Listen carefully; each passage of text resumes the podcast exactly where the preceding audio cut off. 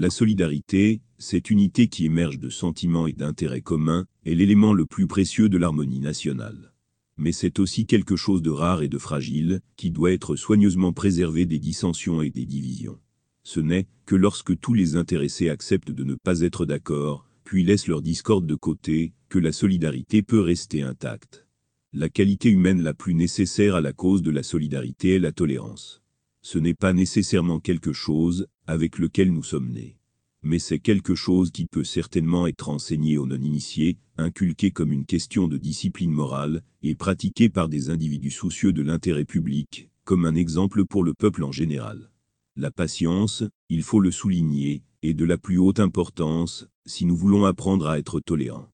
En fait, toutes nos actions doivent être empreintes de patience, si nous ne voulons pas nous-mêmes susciter la colère et l'intolérance des autres. Parmi les musulmans d'aujourd'hui, il y a un manque de solidarité affligeant. En effet, les disputes sont fréquentes, les humeurs s'échauffent facilement, et les vertus de la patience et de la tolérance sont peu appréciées. Qui est à blâmer pour cet état de choses malheureux? Nous n'avons pas besoin de chercher plus loin que ces mêmes dirigeants musulmans qui prêchent haut et fort la solidarité islamique. Dans un souffle, il prône la patience, la tolérance, la retenue, et dans le souffle suivant, il crie contre toute critique d'eux-mêmes.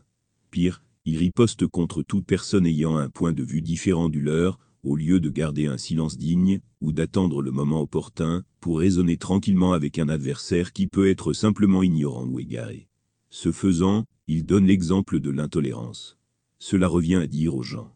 Si vous n'êtes pas d'accord avec quelque chose, ne le supportez pas. Faites front. Il existe de nombreux types d'intolérance dans la vie publique.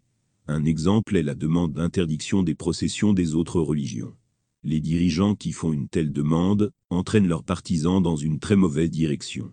Ils disent en effet à leurs adhérents, c'est seulement nous qui avons raison, c'est seulement nos désirs qui sont dignes de considération, tous les autres et leurs souhaits sont méprisables. Lorsque de telles attitudes sont poussées à l'extrême, elles peuvent entraîner des violences et même des meurtres. Cette tendance négative de nos dirigeants est quelque chose qui nuit le plus à l'idéal de solidarité. Ils ne comprennent pas que pour chaque chose hautement désirable dans ce monde, un prix doit être payé.